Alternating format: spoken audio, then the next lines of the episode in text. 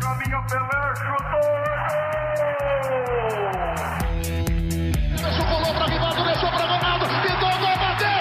Gol! Chegando pela meia direita, soltura de bola para Careca, devolveu para Mila. Olha, perigo para Vicente, o primeiro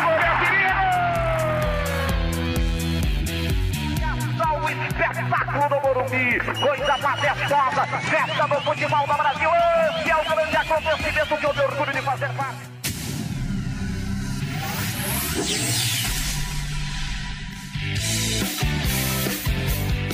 Dividida.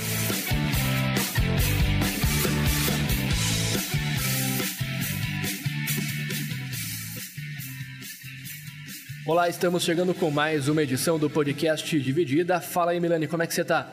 Fala, Léo. Fala, Brinjel. Tudo jóia? E aí, Brinjel? Fala galera, fala Léo, fala Milani. E a gente nessa semana tem uma boa notícia para vocês. É, O Dividida conta agora com o apoio do Grupo Liberal de Comunicação. Grupo Liberal de Comunicação, que é da cidade de Americana, no estado de São Paulo, um dos veículos de comunicação mais tradicionais aqui do interior paulista. E a gente decidiu aí por construir essa parceria agora para o futuro, usando os estúdios é, justamente do Grupo Liberal, que se localiza aqui na Vila Santa Catarina, na cidade de Americana, e também o nosso conteúdo a partir de agora será sim compartilhado pelas redes sociais do Grupo Liberal de Comunicação. A gente, claro, agradece pela confiança, mas também vale a menção de que é, a ideia é que o nosso estilo seja o mesmo, né? O importante é conseguir falar com leveza daquela que é a coisa menos importante entre as mais importantes. Vamos falar então de futebol, né? Afinal, tivemos Libertadores da América, semifinais da principal competição continental de clubes e teremos uma final brasileira pela terceira vez na história. Palmeiras e Santos se enfrentam no dia 30 deste mês no estádio do Maracanã. Palmeiras que também chegou à final da Copa do Brasil. Portanto, o Verdão nas finais dos mata-matas. Isso talvez queira dizer que o Palmeiras hoje é o time mais forte do Brasil ou é o São Paulo? Além disso, o Santos, pela maneira como se classificou a final, né, com jogos muito bons contra o Boca, os dois jogos é, de alto nível, talvez por esse por essa semifinal o Santos chega mais animado e com mais favoritismo na grande decisão. Além disso, o calendário de jogos do Campeonato Brasileiro, em que o Palmeiras enfrenta times é, da parte de cima da tabela no intervalo muito curto de tempo, isso favorece ao Santos na briga pelo troféu. Por último, o Corinthians, que foi da água para o vinho na mudança de técnico, e hoje só o que se fala pelos lados de Itaquera é do mancinismo. Tudo isso é assunto aqui no Dividida em mais essa edição. E a gente começa a falar justamente do Corinthians. O Campeonato Brasileiro teve um jogo isolado é, nesta quarta-feira e o Corinthians entrou em campo contra o Fluminense.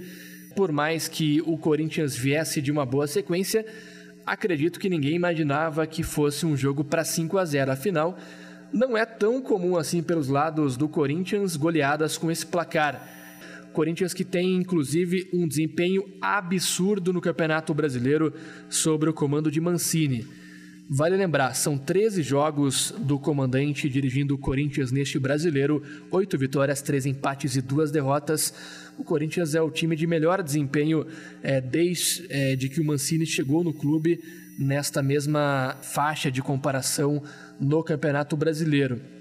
E eu quero saber de vocês, é cedo para falar, para avaliar o trabalho? É cedo para elogiar muito? Tem que esperar mais? Ou acho que dá para a gente dizer que, que, que, que o Mancini está no outro patamar de carreira nesse momento e levando também o Corinthians a um novo patamar dentro do Campeonato Brasileiro, Milani? É, Léo, eu acho que assim, o Mancini já vinha de um trabalho muito bom né, no Atlético Goianiense. Tinha feito um trabalho muito, muito consistente ali, mas eu acho o Mancini um técnico bastante consistente já tem algum tempo. Quando ele chega com um elenco basicamente montado, né? E só precisa encaixar as coisas ali. Para mim, o principal problema dele é quando ele precisa ele montar o elenco, quando ele precisa ele moldar o, o, elenco com as características da forma que ele quer. Então aí ele encontra um pouquinho mais de dificuldade.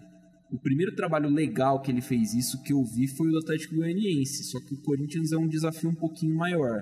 Né? O Corinthians não dá para você ter o mesmo parâmetro de, uh, de, de ambição para o Atlético Goianiense para o Corinthians. Se vai continuar nesse ritmo, se ele vai conseguir transformar tudo isso uh, no que o Corinthians e o torcedor do Corinthians deseja, é outra história, né? Aí vai ter que ver, talvez temporada que vem, mas para essa temporada o trabalho que ele está fazendo no Corinthians é muito bom.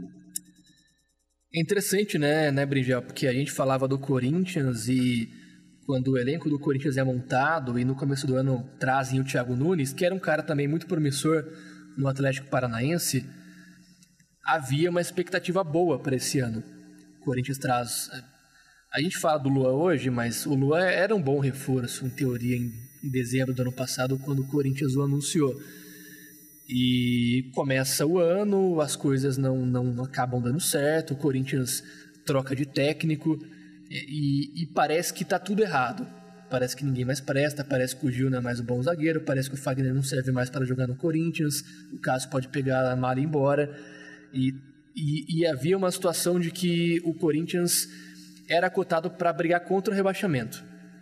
Uh, troca-se treinador, o Mancini vem e vem com muitas críticas, inclusive, né?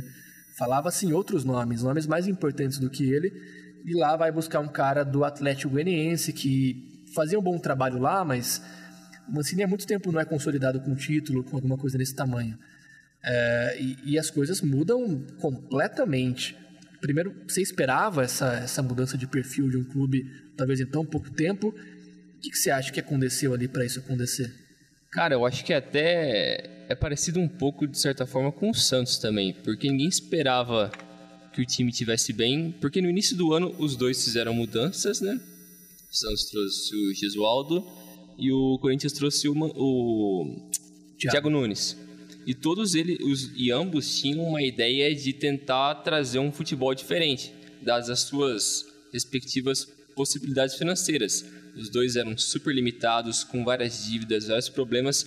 E esses problemas foram se estendendo até mais ou menos a metade do ano, que foi quando todo mundo pensou que eles já estavam no fundo do poço.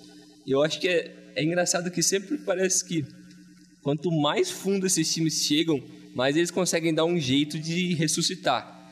Porque é como você disse, com a chegada do Thiago Nunes, é, Corinthians dava uma ideia de que ele tentava avançar num estilo de jogo diferente, que fugia um pouco do que o Tite, o Mano, o Carilli deixou nesses últimos anos. Porque o trabalho dele no Atlético Paranaense já foi um trabalho muito bom. Foi consistente e sem ter grandes estrelas, que era algo que esse time do Corinthians não iria ter, pela impossibilidade financeira que ele passava, que ele passa ainda, né? Então eu acho que na época esse trabalho, a aposta no Thiago Nunes era muito. Não digo que era certeira, mas tinha uma grande chance de dar certo. Porque era um cara que tinha um potencial de dar um salto para um clube, clube grande como o Corinthians e tentar elevar o seu nível. Só que deu tudo errado, vários problemas e o time não conseguiu se encontrar. E eu acho que isso também é um dos fatores que ajudou muito o Mancini agora. Porque a partir do momento que o time estava tão em baixa e os jogadores que também não tinham grandes estrelas. Alguns jogadores com mais nome, como o Gil, o Cássio, não estavam tão bem, o Fagner, pelo menos não estavam no nível que o, torcedor do Corinthians se acostumou nos últimos anos. Eu acho que isso também deu uma liberdade para o Mancini trabalhar da forma que ele gostaria ali e tentar extrair o máximo desse time, do elenco. E eu acho que ele está conseguindo fazer de uma forma super surpreendente e que ninguém esperava. Eu acho que a única coisa que ele falta para sei lá, ser um milagreiro é ressuscitar o Luan, porque é o que falta. Ele ia estar tá salvando o time e tá brigando por Libertadores, que é algo que nenhum torcedor do Corinthians eu acho que imaginaria isso no depois do que foi a, a saída do Thiago Nunes, né? Eu, eu acho primeiro que tem uma questão que é o Thiago ele mexeu muito internamente com o Corinthians, né? Ele quis é, criar cartilhas de comportamento e eu acho que isso pegou mal no elenco e chegou em um momento que não é que os jogadores queriam derrubar ele, mas eu sinto que eles não compravam a ideia como eles talvez compravam lá em janeiro, que o Corinthians até fez um outro bom jogo. É, isso para mim pesou para o fracasso dele no Corinthians. Uh, pro Mancini, eu, eu acho que pega um pouquinho também o mercado que o Corinthians fez no meio do ano. O Corinthians vai até o Atlético Mineiro, que vira praticamente um fornecedor em massa para o Corinthians, e lá ele resolve um problema sério que é a lateral esquerda, né? O Corinthians tem o Piton hoje, que é promissor, mas defensivamente é muito abaixo, né? Ele realmente dá muitas possibilidades para o adversário criar pelo setor dele. E o Sid Clay. E o reserva era o Sid Clay, o famoso Sid Bacon, né? Que ah, não há condições da gente poder analisar o futebol dele. É, não dá, não, não era nem profissional, cara, não, não tem nem condições. É, e buscou ali a solução. O Fábio Santos, para mim, hoje é o melhor atrás do brasileiro, com sobras, tá jogando muita bola. É talvez o principal jogador do Corinthians. É, não, é, não é absurdo dizer isso é, porque resolveu um problema na defesa e ele apoia bem também, tem apoiado bem pelo menos, tem jogado mais do que jogou na última passagem, inclusive que foi mais vitoriosa, né? Que era mais novo também. Me surpreendeu muito como ele se encaixou no time. Uh, e conseguiu também ter dois jogadores que contribuíram muito para a criação. Um menos, que é o Otero, mas ainda assim é a melhor opção que Leonatel e companhia. E o outro jogador é o Casares, que aí sim ele dá uma criatividade para o Corinthians e uma profundidade que se esperava do Luan. O Luan, ele, apesar de não ser um criador, ele vem para ser esse cara. Talvez tenha sido um erro na montagem do elenco, mas o Luan vem para ser o meia do Corinthians. É esse meia central atrás do, do Jô. E não dá certo. E o Casares é o contrário disso. O Casares ele tá ainda acima do peso. Ele vale lembrar que ele jogou pouquíssimo esse ano, pegou Covid, foi afastado pelo São Paulo. É, então, ainda está longe de, de ter o ritmo de jogo ideal e mesmo assim tem dado assistências, tem feito gols e tem sido uma mente criativa. Um cara que quando pega a bola ele consegue é, ver aquilo que os caras que estão ali não estão vendo. É, esse foi um mérito é, que ele teve de buscar uns caras que, que, que, que realmente estavam encostados no Atlético, que hoje mudaram a cara do Corinthians. Outro mérito é, é conseguir é, dar sobrevida para jogadores que estavam descartados. O Gabriel é um exemplo, é um exemplo desse. O Corinthians tinha praticamente desistido do Gabriel. O Gabriel foi muito bem lá atrás, no título brasileiro de 2017, mas depois caiu muito de rendimento. Uh, e aí o Coelho insiste muito no, no Xavier, insiste no Ederson, e aí o Mancini vem e recupera esse jogador, que para mim é um bom marcador e só. E, mas é um Gabriel que chega até mais ao ataque. Então, é, recuperou o Gabriel, é um outro ponto. E tem trazido mais o Cantilho. O Cantilho, para mim, tem uma qualidade excepcional no passe longo. Ele, ele ficou meio é. sumido, é. né, Léo, durante um bom tempo. Né, do, ficou meio esquecido lá no Corinthians. Assim, ele chegou, ele teve um início assim para deixar o torcedor corintiano muito esperançoso. Aí ele pegou Covid. Ficou quase um mês afastado e aí não conseguiu voltar. Quando voltou, não foi bem. Uh, e aí parece que agora também fisicamente melhor, o Mancini dá mais, mais rodagem para ele em campo. Encaixou muito bem, consegue dar a solução do passe longo que o time não tinha, né? Acho que isso é muito importante. Então, para mim, o mérito do Mancini é encontrar essas soluções no elenco e, primeiramente, arrumar a defesa. Estava muito mal, o Corinthians levava muitos gols e nos últimos sete jogos no Campeonato Brasileiro levou apenas um tem o Gemerson hoje na zaga, que é um zagueiro muito melhor que, que o Bruno Mendes e que o, que o Marlon. Uh, e, e, e, o mérito para mim está aí. Para mim, muita coisa aconteceu para que o Corinthians conseguisse se recuperar, mas também não acho que, que vai ser muito mais do que isso. Não acho que, por exemplo, briga por vaga direta na Libertadores. Não sei se vocês pensam diferente. Eu acho que o, o, o teto do, do, Corinthians deve ser esse, né? Acho que superou já a expectativa de muita gente. É, acho que assim, é mesmo, mesmo acho que em termos de desempenho, né? Porque assim, o Corinthians teve um desempenho mesmo, olhando o jogo, o Corinthians teve um desempenho bem acima, mas aí a gente tem que pensar quanto disso também é porque o time teve 15 dias de folga. Sim.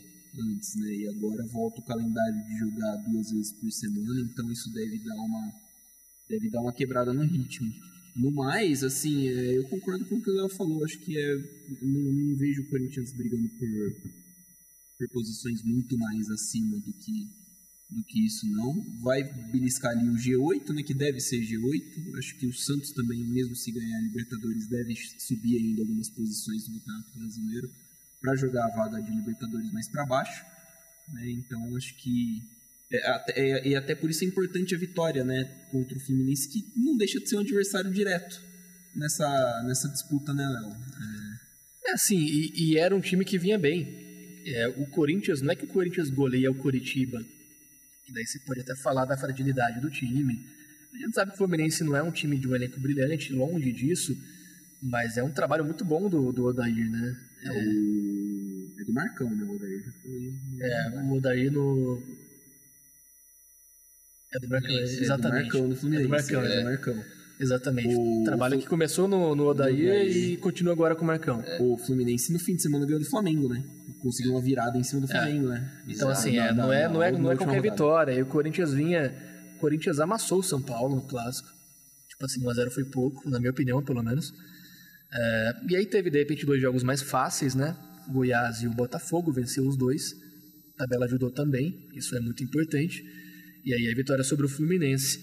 É, mas eu acho que é isso, né? É- É um time que o teto é esse porque começou muito mal o campeonato. Se, se de repente tivesse chegado cinco rodadas antes o Mancini, dava para imaginar brigando por um quarto lugar, algo nesse sentido. Porque hoje, na verdade, a pontuação está meio distante, né? O Corinthians eh, tem que tirar muitos pontos para conseguir chegar ali na onde está o Palmeiras, por exemplo. Eh, o Corinthians hoje é o oitavo, tem 42 pontos. O Palmeiras tem 50. E o Palmeiras não acha que o Palmeiras vai, vai o Palmeiras tá indo pra 50. na é, verdade. tá indo para O Palmeiras 50, tá com 47. exatamente. É, mas não acho que o Palmeiras ele vai dar essa brecha pro Corinthians chegar tanto assim, né? São 10 rodadas, é, não é um número tão grande assim para ser tirado. Então, para mim, o teto é chegar talvez na sexta posição, na sétima no máximo ali, que é que tá o Fluminense hoje. Até porque eu vejo assim, os times do G6, né? São Paulo, Inter, Atlético, Palmeiras, Flamengo e Grêmio, tão, eu acho que estão um degrau acima, né? Estão jogando um degrau acima do que tá jogando hoje essa galera do segundo bloco, né? Fluminense, Corinthians, o Ceará, o Atlético Paranaense. Até em questão de elenco também é Sim. superior, né? Sim. Eu, eu queria fazer uma pergunta para vocês. Se você, ah, a gente viu que nessa semana teve protesto na frente da Gávea, né? A torcida do Flamengo já começou a protestar, pedir cabeça de Rogério Ceni, o caramba. E assim, você quarta-feira passada você perdeu pro Fluminense tomando uma virada no fim, certo? Aí, ontem você viu, ah, quarta-feira você viu o Corinthians enfiar cinco no mesmo Fluminense com uma tranquilidade até assustadora. Se você é da diretoria do Flamengo, você chama para uma conversa e fala assim, viu, o que é que aconteceu? Trata isso como uma coisa normal, tá na hora de ligar um alerta. Eu acho que são duas coisas. Primeiro, é que depois que o Odair saiu, eu sinto que o Fluminense é bem inconsistente. Acho que ele caiu um pouco de nível, então pode ser que, entre aspas, ele fez um jogo melhor contra o Flamengo, melhor do que ele deveria, ou mais do seu nível, fez um jogo um pouco abaixo contra o Corinthians. Pode ser isso. Mas eu acho que também tem o mérito do Corinthians está jogando muito bem e o Flamengo está jogando mal pra caramba. E é algo que já vem acontecendo nos últimos jogos, o Flamengo simplesmente não consegue se reerguer. Parece que tá todo mundo com preguiça e ninguém quer correr. É, mas é, é complicado essa situação também, porque o Flamengo ele tem um elenco incrível e, e é complicado porque eu não sei também se essa boa fase do Corinthians também não vai acabar iludindo o torcedor para pensar, nossa, ano que vem a gente vai contratar um monte, vamos voltar com tudo e vamos destruir e vai acabar criando essa ideia de que, meu Deus, a gente pode brigar com os grandes ali em questão de poder financeiro, né? Mas, se eu, cara, se eu sou um dirigente do Flamengo, eu pensaria muito assim. Meu time hoje tem 49 pontos, eu falando como dirigente do Flamengo. É, o Flamengo tem um jogo a menos que o São Paulo. Se o Flamengo ganha esse jogo, o Flamengo vai para 52. O Flamengo fica a 4 pontos do São Paulo. Olhando para a maneira como o São Paulo tem dado brechas, não é absurdo pensar que dá para tirar 4 pontos em 10 rodadas. em 9, né? em, 10, em 9 rodadas. Não é absurdo pensar isso com o elenco que o Flamengo tem. Só que hoje parece difícil pensar nisso com o trabalho que o Rogério faz. Vamos ser sinceros, o trabalho é ruim. Eu acho que o Rogério é um cara um bom treinador. Eu acho que ele já é um bom treinador. Eu acho que ele já tem bons trabalhos no currículo que estão no- concentrados num núcleo que é o Fortaleza. Quando ele saiu disso, primeiro ele não foi bem, mas por- talvez a gente cita uma circunstância alheia. Que a ele, que era o cruzeiro, cru- aquele é, cruzeiro aquele que cruzeiro, não é parâmetro pra nada. que era aquele cruzeiro que se sei lá, o Guardiola pegar ele cai, É, entendeu? errado. É, o Cruzeiro que não vai subir pra Sim. Série A. Mas, mas agora, assim, por mais que você justifique a falta de tempo, teve até tempo para treinar, treinou 10 dias e perdeu pro Fluminense. É, você- por mais que você coloque limita- algumas limitações de transição de trabalho, que tem que ter tempo, eu acho que quando você fala de um elenco tão melhor que os outros, como o Flamengo é, eu acho que isso se reduz. Você não tem tanta margem para dar desculpa. Se você pegar lá e fizer o feijão com arroz, você vai, você vai fazer um bom trabalho, cara. Se tivesse um cara burocrático da vida aí, vocês podem me lembrar alguns nomes aí agora. Abel Braga. Como a Abel Bra- tava melhor do que tá. Cara, o Abel Braga tem cinco vitórias nos últimos cinco Exato. jogos no Brasileirão. E o time Inter é muito mais super limitado. limitado. Um time muito mais limitado. Então eu acho que faz sentido, pensando como dirigente, olha, pensar numa, até numa troca ali, duas, três rodadas se não rolar, para tentar, naquele ímpeto final, ganhar um título, só por isso. É, eu, num cenário ideal, eu não trocaria. Falar, vamos, vamos, vamos mudar esse ano pro cara, dar pré-temporada e vamos ver o que ele pode fazer com a pré-temporada. Aí, se ele realmente, realmente não render em seis meses, você manda embora. Mas entendendo o que é o Flamengo, Tem a cobrança muito grande para a, resultado a agora. cobrança é muito grande no ano em que tá muito. Que, assim, parece que ninguém quer levar o título. Sim. Então é, eu acho que tem uma brecha. É, ainda mais porque, que nem você falou, ninguém quer ganhar esse título, porque o São Paulo tava bem e todo mundo pensou, ah, o título já tá na mão do São Paulo e é dele. Mas aí o Atlético, que era um outro time que, sei lá, no começo do campeonato todo mundo pensava que ia dominar, já também já tá super embaixo. O Flamengo também. E o Inter, que ninguém esperava nada, agora tá jogando melhor. Então o Campeonato Brasileiro é totalmente aleatório. Parece que a gente tá vivendo dentro de um sonho do Ronaldinho Gaúcho. É um negócio totalmente bizarro. Uma hora a gente tá no, hospital lá com óculos escuros, depois a gente tá em outro lugar, depois a gente tá numa, sei lá, uma balada adulta ali, depois a gente tá fazendo outra coisa e nada faz sentido. Depois você volta pra sua vida normal. Mas o do Flamengo é um negócio que a gente já falou em outros episódios, que esse elenco do, do Flamengo já tava dando uma cara de que já tinham dado o que tinham que dar ali como grupo. E eu acho que também foi algo que o Jesus conseguiu identificar isso um pouco na hora de decidir de ficar aqui ou voltar para Portugal, que foi o que ele decidiu fazer. Que já dava meio que pinta de que alguns jogadores ali já tinham dado seu limite, já estavam meio que com, não digo uma preguiça, mas uma certa má vontade ali. Isso acho que não é culpa do Rogério, não tem o que ele fazer. Ele tá com aquela bomba ali, ele aceitou e ele vai ter que se virar com aquilo ali. Eu também acho que deveria ficar com ele até o fim. Mas eu duvido muito. Eu acho que se não vencer nos próximos dois, três jogos, aí eu acho que já era e vai ser isso aí. É, lembrando que o Flamengo tem, por exemplo, na segunda-feira um jogo contra o Goiás. Tem que ganhar. Não é admissível que esse Flamengo perca pro Goiás. Ou tem É, empate. Um time em segundo, em terceiro no Brasileirão, no caso o Flamengo está em quinto, mas podendo chegar à pontuação de, de, de terceiro em uma rodada, é, não é admissível que perca lá. E eu acho que se perder, meu amigo, Eu acho que já era também. batata. se perder é batata assa. Já teve reunião né, entre a diretoria e o elenco, sem a presença do Rogério, para dar meio que um ultimato nos caras. E eu não sei, cara, eu acho que realmente tá. É, é difícil, né? É difícil porque assim, quem no lugar do Rogério não pegaria o Flamengo? né? Mas, ele- mas, mas ele assumiu uma condição muito problemática, assim, que se- é dar certo ou dar certo. Não tem meio termo. E assim, eu acho que é, alguma hora a gente vai ter que apontar o dedo pra, pra diretoria do, do próprio Flamengo. Sim. Porque assim, beleza, você quer mandar embora o Domi porque você não acha que o desempenho dele é satisfatório, você discorda que a tática que ele está tentando implantar no time case com o estilo do elenco, com o que vinha sendo feito. Mas assim, vamos pôr que o Rogério Ceni também tá, tem um estilo de jogo muito mais próximo do Domi do que o do Jorge Jesus. Entendeu? Então, assim, viu? Não dá pra você ficar demitindo técnico a cada dois, três meses e jogar a bucha só na mão do elenco, só na mão do elenco, só na mão do elenco, né? Parece que não tem planejamento, né? É, porque assim, a impressão que me passa hoje é que o Flamengo ouviu falar do Jorge Jesus, que o Vasco queria trazer o Jorge É. Jesus. O Flamengo ouviu falar, "Ô, bora dar um dinheiro na mão desse Portuga aí, vamos ver o que, que ele sabe fazer. E aí o cara arrancou do bolso a maior temporada que o Flamengo já viu na vida. jogando bola, dois títulos incontestáveis e tudo mais. Só que aí o parâmetro é muito alto.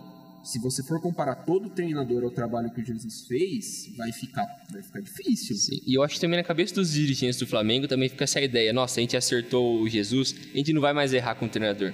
Quem quer que a gente busque, o cara vai conseguir dar um jeito aqui, a gente vai ganhar tudo e é tudo nosso.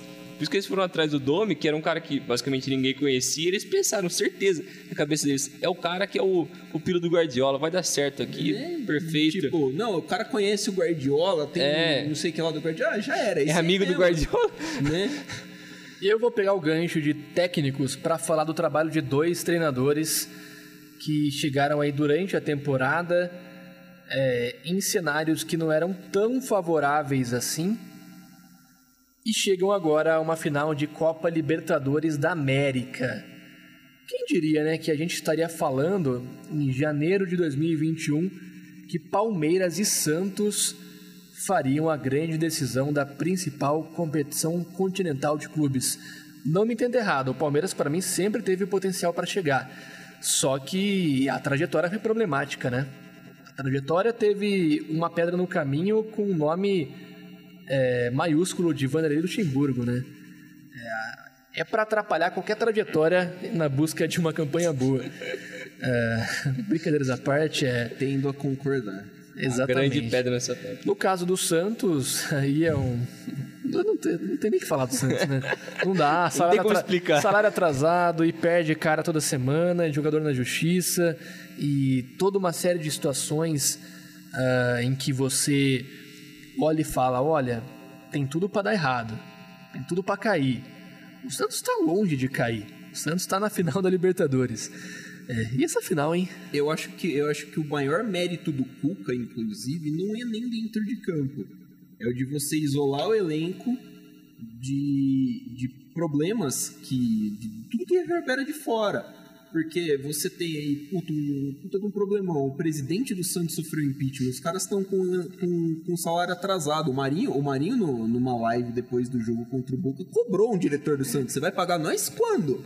Depois ele falou que foi zoeira, né? Mas eu não acho Ah, que foi zoeira. assim, tipo, não, não dá, né, meu? O cara meteu um ao vivaço lá. É que- é pô, que vamos dizer nós, assim- nós acabamos de meter três no boca, pai. É que nem quando você Paga tem, você tem aquela pessoa lá, você quer falar uma indireta pra ela, mas você não quer falar na moral. É, você não ser indelicado ali. Ô, é. fulano, tem como você me pagar? Ha, ha, ha, brincadeira, brinks. É, é mais ou menos É isso, mais né? ou menos isso. Então acho que o, o, o, o, o Cuca tem muito mérito nisso, né?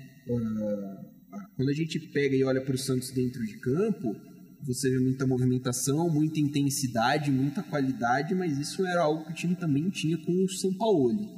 Né? A base, base, é- mudou muito pouca coisa.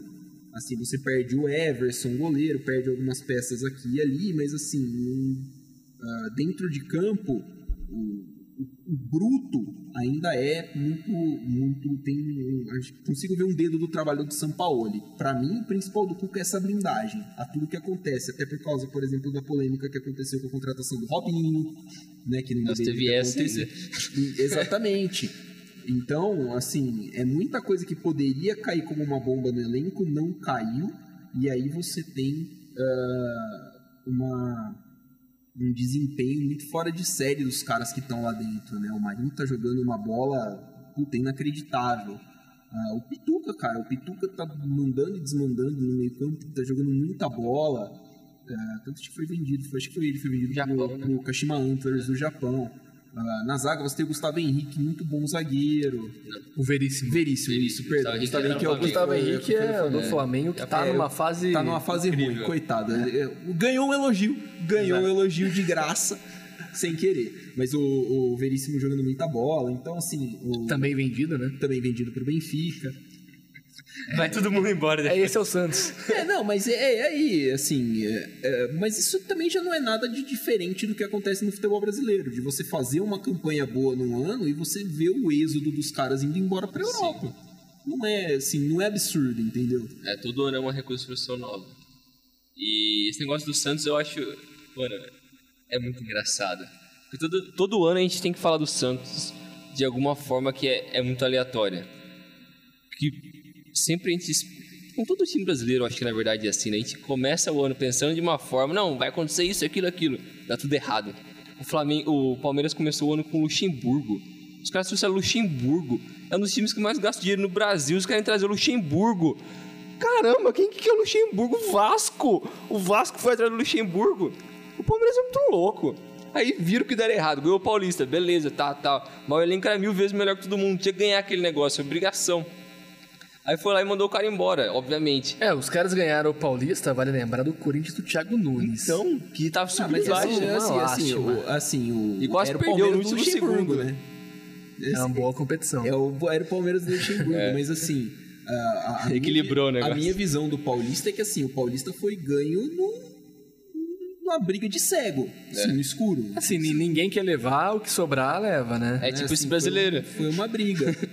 É, o Brasileirão até tem um nível bom, pô, os times ainda estão jogando bem. É, mas ninguém quer ganhar também. As duas finais do Campeonato Paulista foram sofríveis. Foi assim, foram dois jogos de nível horroroso. Eu já assisti partida de Série B melhor que aquilo ali. Cara, o- o Santos pra mim é é esse essa campanha de final de Libertadores é talvez a coisa mais surpreendente que eu, que eu vi assim nos últimos anos no futebol brasileiro, cara. No- é, de cabeça eu não consigo me lembrar numa surpresa nesse nível, nesse tamanho. Assim, cara, é uma final de competição continental, não é pouca coisa. O Palmeiras, ele- o Santos está com, com um elenco muito limitado, sem recurso financeiro, eh, com uma série de situações extracampo que teriam que atrapalhar e não estão atrapalhando, eh, com, com uma troca de técnico no meio do campeonato, conseguindo chegar numa final de Libertadores. É, claro que o Palmeiras também surpreende, acho que, claro, pela trajetória problemática com o Vanderlei Luxemburgo, mas é, não, não dá para explicar, é difícil explicar esse Santos, se não pelo trabalho do Cuca e pelo nível absurdo de alguns jogadores, como o Marinho, por exemplo, tá jogando uma bola assim inexplicável, cara. O próprio Soteudo, esse ano um pouco menos, mas assim, ainda é muito importante, né? E vale, eh, só hum, assim para lembrar, o Santos o, o Santos tá sem o Sanches, né? O Carlos Sim. Sanches, que tá fora por causa de lesão no joelho, era uma peça muito importante do meio-campo do Santos, um jogadoraço. Eu acho que foi o melhor jogador do Santos do ano passado com, com o São Paulo. O Sampaoli é um cara que dá uma dinâmica muito, muito boa no meio de campo. Mais que veterano no Brasil, ele deita. Sim. E eu queria falar do Palmeiras, né? Palmeiras que a gente se empolgou na semana passada, falando do 3 a 0 no River Plate, o que pra mim é o melhor time da América hoje ainda. Tranquilo. Acho que, sem, sem- acho que não, não cabe Sim. discussão para Sim. isso. E aí fez o 3 a 0 lá, se impôs na Argentina. E na volta, cara, eu confesso que eu me assustei muito. Assim, eu me assustei é, da maneira como o Palmeiras se comportou. O Palmeiras tinha vantagem, tinha toda a condição de montar um ferrolho ou de construir um time bem defensivo e segurar o resultado, que não seria vergonha nenhuma. É, até porque o time do River é mais forte no, no modelo de jogo. É, teve um jogador a mais durante um período do jogo. Teve a expulsão do jogador do River, né? E, e tomou sufoco até o final, cara. Na- é, o Palmeiras, assim, rezava, o palmeirense, imagino eu, você pode falar melhor do que eu, rezava para acabar o jogo. Eu tô esperando o River fazer o terceiro até agora. Assim, Se bobear, se botar no jogo do Palmeiras na tela, eu vou achar que o River vai fazer um gol. Isso me leva a crer, não, não querendo diminuir o trabalho, que o 3 a 0 lá foi meio que uma coisa, um desastre da natureza. Sim. Jogo que o River errou muito, o Palmeiras aproveitou os erros e fez o 3 a 0 Porque, cara, é, não parecia que eram times é, da mesma liga, do mesmo nível de futebol, é, os River e Palmeiras dessa última terça-feira. Pelo menos não sei se é a opinião de vocês, mas para mim o River amassou do começo ao fim o Palmeiras. Sim, eu acho que o primeiro jogo, o 3x0 não reflete necessariamente o que foi o jogo. Eu acho que o Palmeiras foi muito mais cirúrgico, mas se você comparar com esse segundo jogo, é absurdo. O River basicamente, sei lá, ele tava jogando bola e o Palmeiras tava só assistindo ali. Tudo que eles tentavam fazer, a bola basicamente rebatia. E o River em cima, e aquela loucura. E, nossa, parecia que os caras estavam, meu, elétricos, porque não parava, a bola ia toda hora e os caras incansáveis. E por mais que teve todas aquelas polêmicas com a arbitragem, 200 pênaltis, um monte de VAR entrando e saindo, isso, eu acho, isso eu acho que frustrou um pouco os jogadores do River, porque você vai naquela empolgação, aí faz gol aí não dá certo, aí vai e volta. Isso acho que trava um pouco aquela expulsão também, que de certa forma é meio questionável, mas beleza. Mas o River jogou demais. Eu acho que o Palmeiras ficou um pouco naquele medo e um pouco numa certa incompetência de jogar o seu próprio jogo. Porque a qualidade o Palmeiras tem, todo mundo sabe disso. Os jogadores são os mesmos, eles estão ali. Teve a lesão do Gustavo Gomes, que é um cara super importante, mas o resto do elenco está ali. Eles se conhecem, eles estão jogando bem os últimos jogos. Então, é, eu acho que River é o melhor time das Américas, sem dúvidas ainda. É, assim, o, o, que o River fez no, no, no Allianz Parque terça-feira é um negócio que assim, eu não lembro de ter visto assim. Uh, em memória recente, assim, não lembro. Foi uma atuação assim que. Cara, você consegue achar uma crítica na atuação do River? Não. Tipo, o River fez o que precisava fazer. E aí entra o toque do Galhardo. Né? O, o, o Galhardo botou os laterais para jogarem, botou os, laterais para jogarem bola na área do Palmeiras e, e pressão. E acredito muito que o Palmeiras estava esperando isso, porque, uh, assim, olhando o primeiro tempo, o River, não, o River tem poucas chances claras de gol. O Everton faz acho que uma ou duas defesas só. Uma é no lance do escanteio, que nasce numa saída de bola errada do Scarpa. E aí no escanteio o próprio Scarpa não acompanha o zagueiro que faz, a, que faz o gol. Né? Uh, e faz mais algumas defesas, mas assim, o, o, segundo gol eu acho que dá uma baqueada muito forte no Palmeiras. Tanto que o Palmeiras volta meio anestesiado ainda para o segundo tempo, e aí a hora que dá um. Sai o terceiro gol do River que é anulado, o time parece que dá uma acordada, porque aí o segundo tempo do Palmeiras é muito bom. E é muito bom porque se defendeu de forma correta a ponto de forçar o River a ficar cruzando bola na área, né? A, a, jogada do River de, de botar a bola para lateral e abrir o espaço no meio para a chegada dos caras como o Enzo Pérez, o Nath Fernandes são muito bons jogadores. O Enzo Pérez fez uma partida gigantesca, mas uh, forçar esses caras a jogarem bola na área com quatro zagueiros lá dentro deu uma segurança para o Palmeiras. Assim, segurança em, em termos assim muito abstratos, porque assim não foi um jogo tranquilo, foi um massacre do River Plate foi um jogo que, assim, acho que nenhum torcedor esperava que fosse um, uma diferença tão grande assim. Uh, o Palmeiras jogou muito mal por cerca de 60, 65 minutos do jogo. E jogou de forma. Vou, vou chamar de razoável porque acho que cabe, para mim, na minha leitura.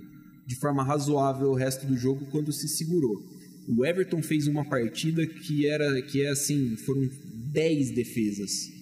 10 defesas, a maioria delas no segundo tempo. O Everton fez uma partida gigantesca.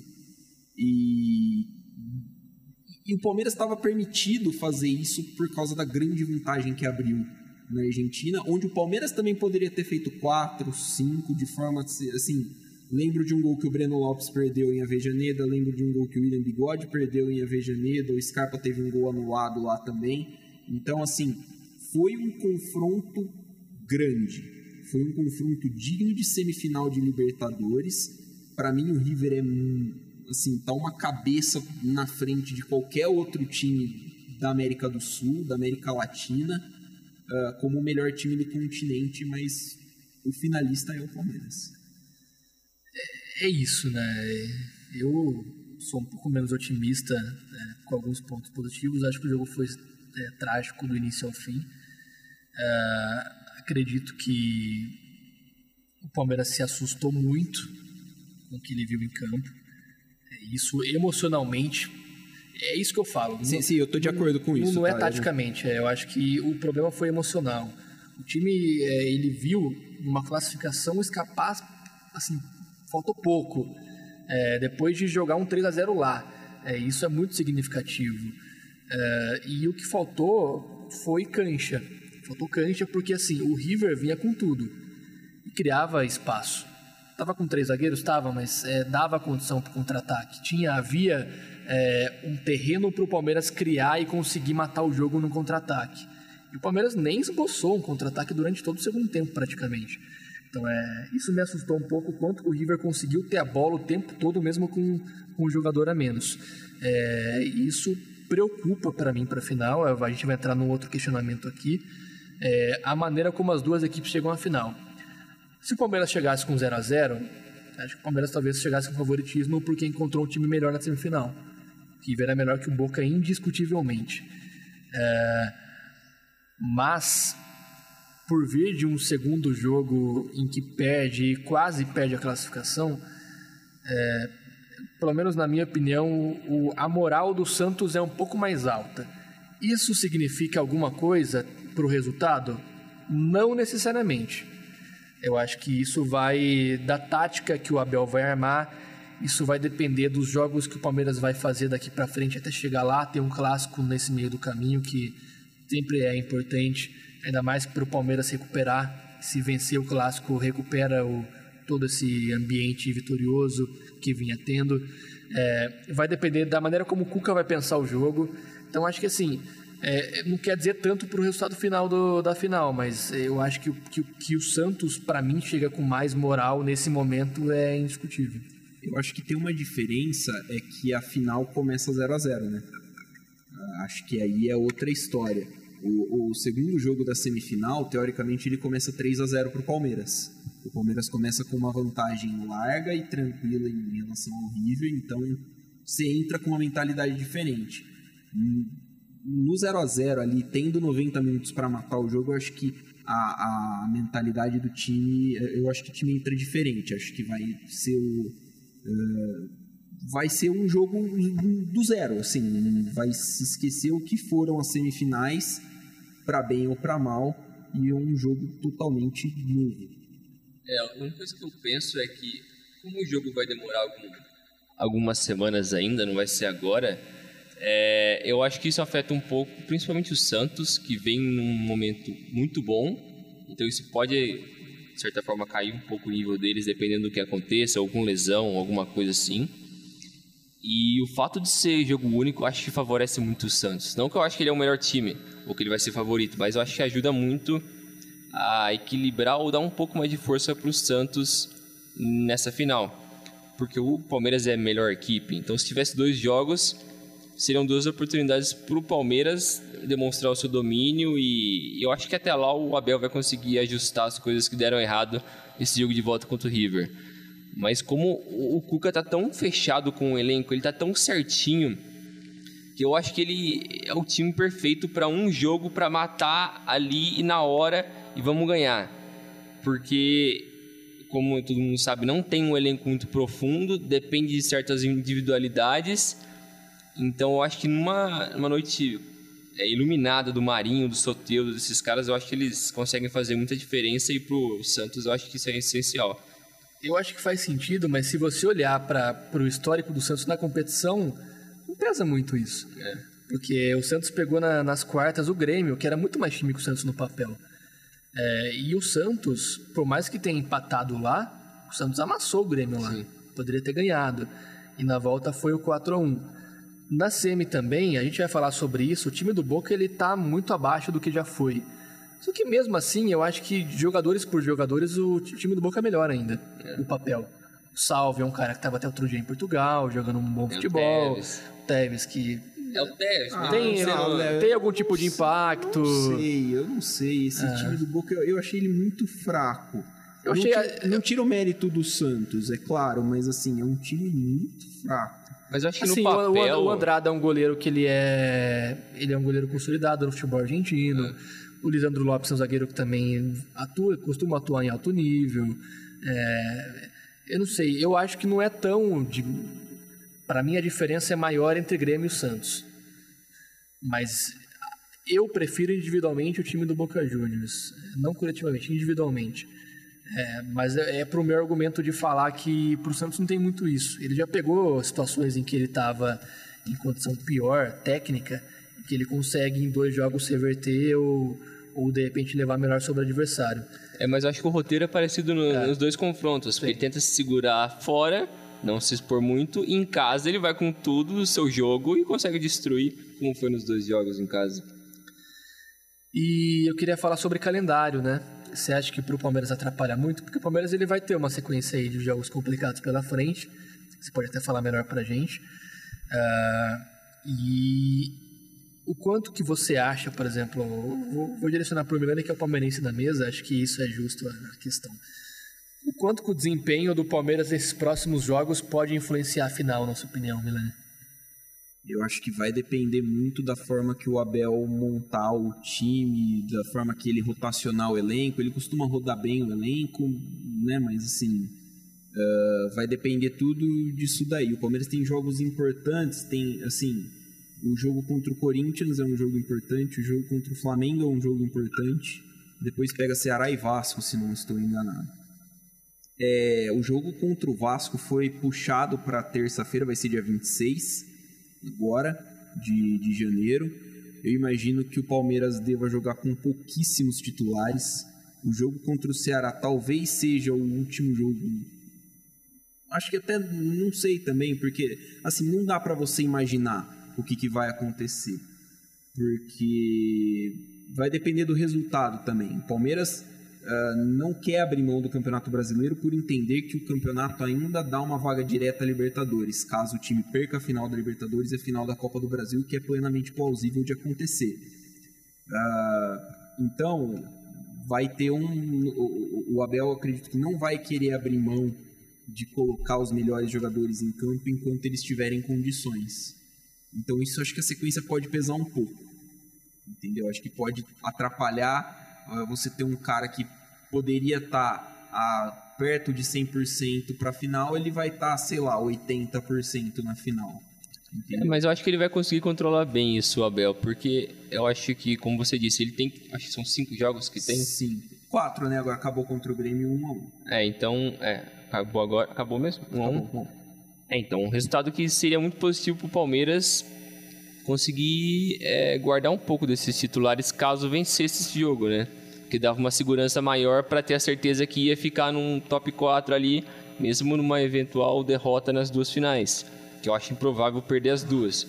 Eu acho que deve acabar ganhando a Copa do Brasil, mas isso é para os debates. Mas é, você está acabando perdendo. Não, eu queria entrar num, eu queria entrar num debate que é o seguinte: é, eu que meti o pau no Palmeiras é, e para não ser injusto, é o Neto. O Palmeiras ele consegue reverter é uma temporada que ela, que ela era praticamente perdida para um ano com duas finais e uma chance de estar tá entre os três, quatro melhores do brasileiro. É...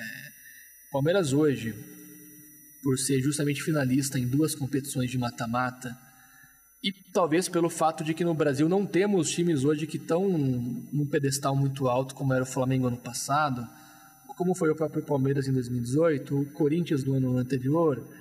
É, o Palmeiras hoje é o melhor time no momento do Brasil?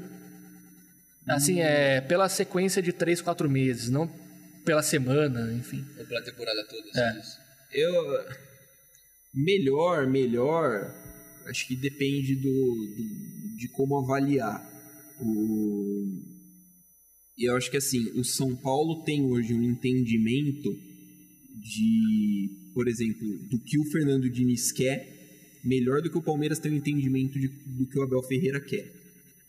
Resu os resultados do São Paulo não dizem isso. O São Paulo anda tropeçando bastante. Mas, assim, teoricamente, o São Paulo estaria mais em sintonia com o seu treinador do que o contrário. A gente fica surpreso até com, com, com bom desempenho do Abel, mas é porque, assim, ele chegou e basicamente fez o mínimo, porque o trabalho anterior era muito ruim. Era bastante ruim. E aí, quando você tem um cara que chega e consegue trabalhar bem o psicológico dos jogadores para fazer eles renderem em curto espaço de tempo, como o Abel faz, meio de semana, fim de semana, então uh, o desempenho do Palmeiras vem crescendo muito grande. Eu acho que. Eu, eu vou falar que é, para mim é. Principalmente pelo que você falou, de, de conseguir estar vivo em três campeonatos ao mesmo tempo. Né? O Palmeiras ainda está vivo em três campeonatos ao, ao mesmo tempo. E isso é, na atual situação, a gente está falando de uma situação de pós-pandemia, com um jogo direto, com problema de lesão, o Palmeiras teve surto de Covid e tudo mais. Uh, colocando tudo isso na ponta, do, na ponta do lápis, eu acho que dá para falar que é o Palmeiras, mas não acho que seja um absurdo de diferença para outro time, ou que, por exemplo, o São Paulo não possa ser cogitado nessa posição. É, eu acho que. Eu também acho que o Palmeiras é o melhor time atualmente no Brasil. E se você pensar na temporada como um todo, todas as conquistas e desempenho ao longo do ano, em média, assim, eu também acho que é o melhor time do Brasil. Porque se você pensar no primeiro semestre e até a pandemia, basicamente, você poderia dizer que é o Flamengo o melhor time do Brasil. Aí veio a pandemia e começou a acontecer um monte de problema com vários times, aí você poderia dizer que é o Atlético por um ou dois meses, o Atlético Mineiro. Aí depois caiu de nível também, agora ninguém mais lembra do Atlético. Mas aí depois veio o São Paulo com um nível bom, como o Milan disse, que tem uma compreensão, começou a ter uma compreensão melhor sobre as ideias táticas e filosóficas do Diniz em relação a jogo. E começou a, a demonstrar isso dentro de campo, sendo mais consistente. Os últimos jogos não foram consistentes, mas isso eu acho que também é uma consequência da, de, de ritmo e de muitos jogos ao mesmo tempo, e também desgaste de jogadores, tudo isso, e também a, o Luciano lesionado, que eu acho que é uma grande perda. Mas o Palmeiras, eu acho que para mim é o melhor time do Brasil atualmente, por tudo que vem fazendo nos últimos meses, é a crescente dele. E é uma crescente que era inesperada, por mais que ele se manteve vivo em todas as competições até o Luxemburgo ir embora, eu acho que ele conseguiu ter um desenvolvimento que ninguém esperava e conseguiu ultrapassar, entre aspas, o pico do que foi São Paulo, Atlético e Flamengo ao longo do ano. O pico do Palmeiras, desse Palmeiras, eu acho que é maior do que o pico desses times. Então torna ele, para mim, o melhor time do Brasil. Mas, mas é muito engraçado, né? Como a gente olha para 2020, 2021 e, e é tão difícil elencar o melhor do Brasil, né? Eu sei que parece óbvio quando você fala de um time que é finalista de Libertadores e de Copa do Brasil, você falar que ele é o melhor do Brasil é fácil, em teoria. Mas quando você olha para o campo, é, tá difícil você, você cravar e com, com certeza mesmo, com convicção de que esse time merece uma chancela de time do momento. É, diz muito sobre como o ano foi para o futebol brasileiro, né? Como a temporada tem sido é, como os trabalhos têm tido reviravoltas, é, a, como times têm conseguido reconstruir situações que a gente não esperava, que a gente não ninguém imaginava no, no início do ano, que a gente estaria agora nesse momento falando de um Flamengo em crise, teoricamente em crise, é, e que o, Palmeiras que começou com um técnico mudou e aí de repente está é, em duas finais. Acho que é surpreendente a maneira como a temporada ela dá uma reviravolta e mostra pra gente que planejamento nem sempre se coloca na prática, né? Eu acho Vai que... falar para mim que, que o trabalho do Palmeiras é planejamento? O trabalho do é. Santos é planejamento? Não é, cara. O do Palmeiras com o Abel dá pra falar que é planejamento. Mas a, a partir de agora. Mas a, par... mas a partir temporada. disso. É, a, a temporada disso. não. A temporada inteira não. Eu acho que a pandemia maximizou isso que você disse porque a cultura do imediatismo e da inconsistência já está presente na cultura do futebol brasileiro. E a pandemia, eu acho, que só aumentou isso mais ainda. Os times que já eram inconsistentes ficaram mais inconsistentes ainda, porque eles não tinham condição financeira de tentar buscar mais contratações ou de abrir mão de jogadores por uma questão financeira também, então virou uma completa zona. E também tinha o fator torcida e tudo mais, e o psicológico também dos jogadores que fica afetado por ficar longe da família, de amigos, de festas. Não que eu acho que a maioria deles estão fazendo isso, eu acho que a maioria está indo para festa. Mas eu acho que isso afeta também como um todo na, na qualidade de futebol que se consegue exercer dentro de campo. Eu acabei de pensar aqui, talvez a minha percepção ela tenha sido afetada porque no ano passado houve um time que se sobressaiu muito. Retrasado, né? Retrasado, 2019, isso. Na temporada passada.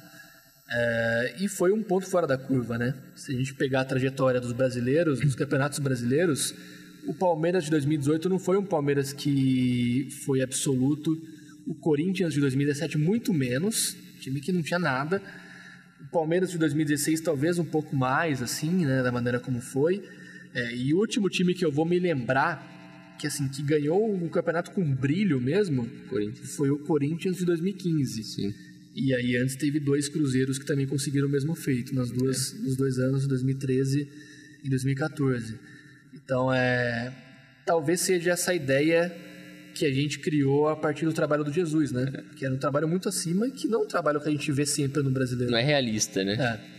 Ele não, ele não tá de acordo com a nossa realidade, Sim. assim, né? de- até de performance, né? É um trabalho que foi muito, muito fora da curva mesmo. Ah, então acho que a gente acaba tendo essa, essa ilusão de se a gente for. É, é mais ou menos o que eu falei do- da diretoria do Flamengo. Se a gente for jogar o sarrafo sempre no Flamengo de 2019, a gente sempre vai achar alguma objeção para quando um time tem uma, uma, uma temporada acima uma temporada abaixo. Eu acho que os principais times da temporada brasileira são São Paulo e Palmeiras. Talvez o Inter. Acho que dá para chamar também. né? Uh, só que se você for olhar minuciosamente, o São Paulo tem uma saída na primeira fase da Copa Libertadores, tem uma eliminação para o Mirassol no Campeonato Paulista, né? Assim, você pode ir achando pontos negativos, mas em questão de desempenho, eu acho que eu acho que equivale sim a, a- a poder ser chamado, né, de, de principal time do país. Você acha que o Palmeiras ainda briga por título no brasileiro? Depois do empate de hoje, acho que fica muito difícil, muito difícil. Mas eu acho que os times que estão acima dele ajudam ele a, a sonhar. É, assim, ah, querendo ou não, o Palmeiras tem, é que eu fechei quinto, aqui, é, continua em, acho que é sexto, eu fechei aqui a tabela. Mas o Palmeiras tem um jogo a menos, que é a- o clássico contra o Corinthians, e um confronto direto contra o São Paulo, que é o líder até agora. Né? Acho que ainda pega o Atlético na última rodada. Oito pontos atrás do São Paulo. né? Um jogo a menos. É. Tá oito pontos atrás do São Paulo. Desses Tá dois assim. jogos, fica- tiraria seis, ficaria dois, que é. menos de um jogo. Sim.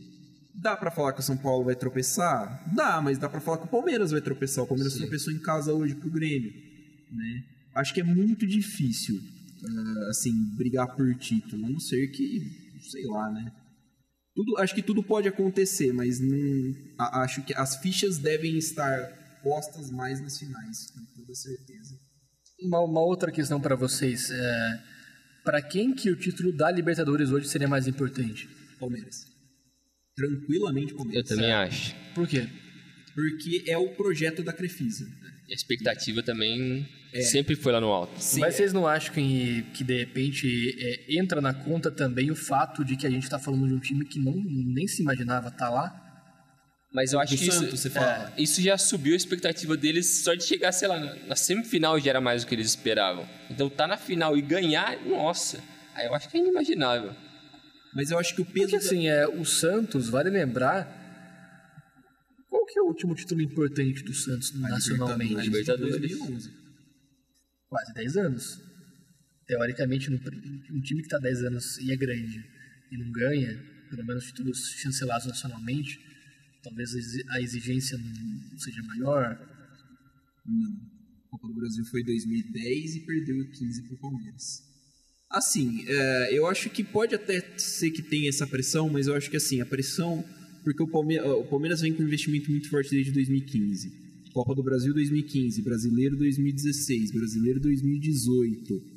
Ah, há muito tempo vem se falando, principalmente dentro do Palmeiras que o próximo passo é Libertadores, o próximo passo é Libertadores, o próximo passo é Libertadores. Então eu acho que assim, eu vejo dessa forma que pro Palmeiras é até uma pressão um pouco maior, embora eu acredite que se perder não dá para chamar de vexame, porque cinco, seis meses atrás a gente não esperava que o time tivesse jogando, tendo esse desempenho chegando no final de Libertadores. E entrar com menos responsabilidade, como é o caso do Santos, é, é um fator a mais? É um bônus? Você diz pro psicológico dos jogadores? Eu acho que sim. Eu acho que sim, acho que eles vão tentar jogar o favoritismo pro Palmeiras. Ah, Como o Palmeiras também deve tentar jogar Com certeza o Cuca vai criar isso. Ele vai tentar botar isso na cabeça dos jogadores e tentar extrair o máximo que ele puder de jogar a pressão totalmente no Palmeiras. Porque quem gasta o dinheiro é o Palmeiras. Quem está fazendo todo o investimento é, e tem a expectativa da temporada é o Palmeiras. O Santos está ali, entre aspas, por sorte, né? Tem um Ah, mérito, assim, mas. Eu não digo não é- por sorte, te- tem, muito mérito, mas assim. É, Ninguém esperava que a- estivesse acho- lá. Mas acho que o favoritismo é do Palmeiras, até pela questão do investimento. Se a gente for pegar o elenco do Palmeiras, é melhor que o elenco do Santos. Então, assim. a- a- vão, o, o favoritismo, para mim, vai ser jogado em cima do Palmeiras, embora eu ache que vai ser um jogo completamente aberto. Também acho. É isso aí. É isso aí. Valeu, Brinjel. Valeu, Léo. Valeu, Milani. Valeu, Milani. Valeu, eu queria só fazer mais um parêntese. Seu destaque final, Meu vamos lá. destaque final. Hoje o Rooney aposentou. Né? O Wayne Rooney. Wayne Rooney aposentou. Oficialmente ele foi contratado como técnico do, do Derby County de forma definitiva e encerrou a carreira como jogador de, de futebol profissional. Ele é o maior artilheiro da história do Manchester United e o maior artilheiro da história da seleção da Inglaterra. Assim, às vezes parece que não. Ah, o Rooney, né, tal, bom jogador, mas ele tem um tamanho muito grande pro futebol inglês. Então é mais um desses caras aí que fizeram bastante sucesso, bastante história no futebol se aposentando. Já que você falou isso, então eu quero deixar meu ódio contra o Ottawa Senators e tchau. A- A nossa audiência que tá ligada no futebol aqui não vai entender muita coisa não, mas enfim. É, grande abraço, Bringel. Grande abraço, Milani. Valeu, grande abraço. Essa foi mais uma edição do podcast Dividida, a primeira com apoio do Grupo Liberal de Comunicação. Só para lembrar o que a gente já tinha falado lá no começo, a partir de agora a gente já utiliza os estúdios eh, justamente deste veículo de comunicação e as nossas produções serão transmitidas e eh, expostas nas redes sociais do Grupo Liberal da cidade de Americana. Siga-nos nas nossas redes sociais, arroba Dividida Podcast no Twitter, no Instagram e no Facebook também. Continuaremos com divulgação por lá. É isso aí, um grande abraço a todos, muito obrigado pela audiência. Deixe nessas redes sociais que o Milani acabou de falar a sua crítica, a sua sugestão. Nós nos, é, nos vemos, não, né? Nós nos encontraremos na próxima semana. Um grande abraço e até a próxima.